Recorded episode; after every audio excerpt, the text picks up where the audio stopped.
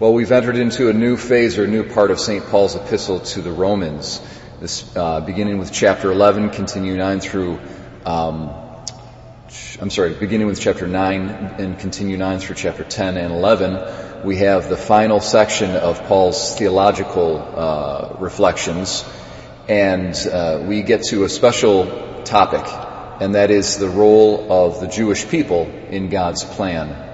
And, uh, you know, our lectionary doesn't give you all of that section. We just have a small part today and we've got a small part of it tomorrow. But what we're going to see between today and tomorrow is that uh, the Jewish people play an incredibly important role in God's plan of salvation for the world and that He's not done with them.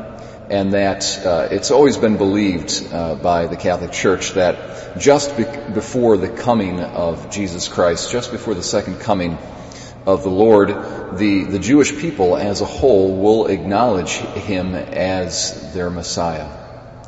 And we see that even intimated yesterday in yesterday's gospel. Jesus is weeping over Jerusalem.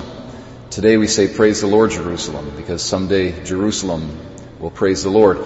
Uh, yesterday, uh, Jesus was weeping over Jerusalem. Jerusalem, Jerusalem, uh, how I would have gathered your you together as a hen gathers her chicks, but you were unwilling. And he says, you will not see me again until you say, blessed is he who comes in the name of the Lord. That phrase, blessed is he who comes in the name of the Lord, is uh, a messianic recognition of Christ's messianic status. And so Jesus is not going to appear again until the Jewish people recognize him as the Messiah. Very special event that lies in the future.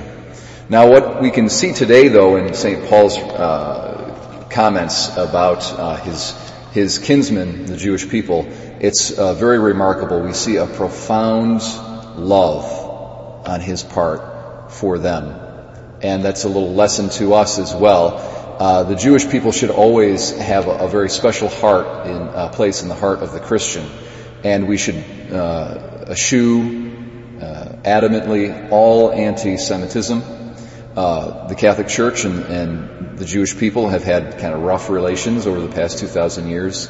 There's no doubt about it. Uh, but we really, in preparation for the second coming of Christ, in preparation for the Jewish people's recognition of Jesus as the Messiah, uh, the Lord is calling us to to absolutely denounce all forms of anti-Semitism. And quite contrary to anti-Semitism, we need to have a very special place in our heart for uh, the Jewish people.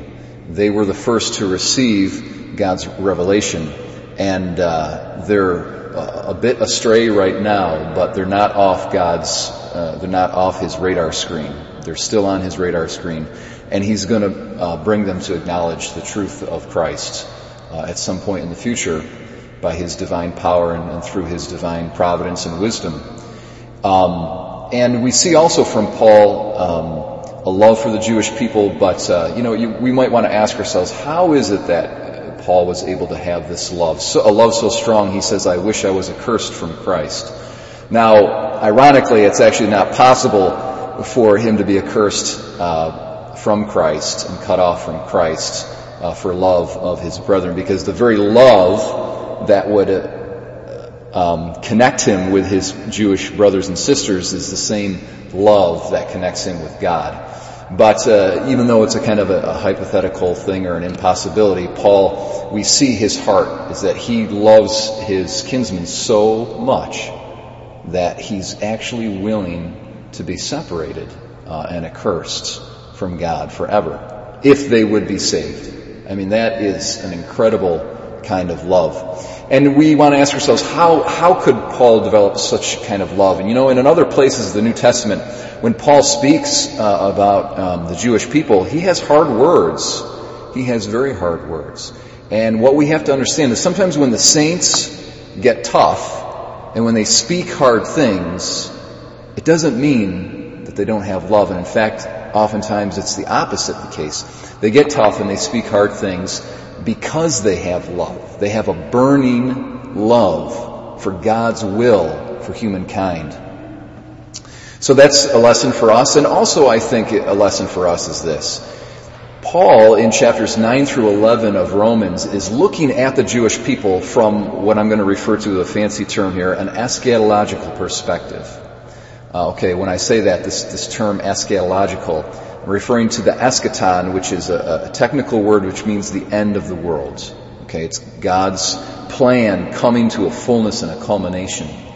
And when we view all things like that, when we, we have God's perspective on things, when we see things from an eschatological perspective, we, we see things from a bird's eye perspective and it places our little squabbles and our little worlds in a proper framework. And uh, things that seem big to us become uh, small and become seen in a true light. So Paul, even in the midst of all his conflicts with all the Jewish people who hated him uh, and who were within, with whom he was in conflict, theological conflict, he still had a love for them because he could see how God sees them. He could see them from a big picture perspective.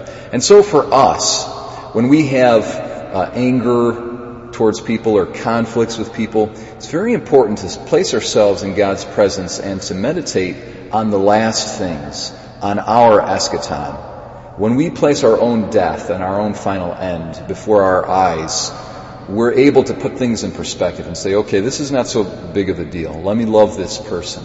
Let me see if I can uh, really um, view them from God's perspective and not from the perspective of my own anger or whatever it might be.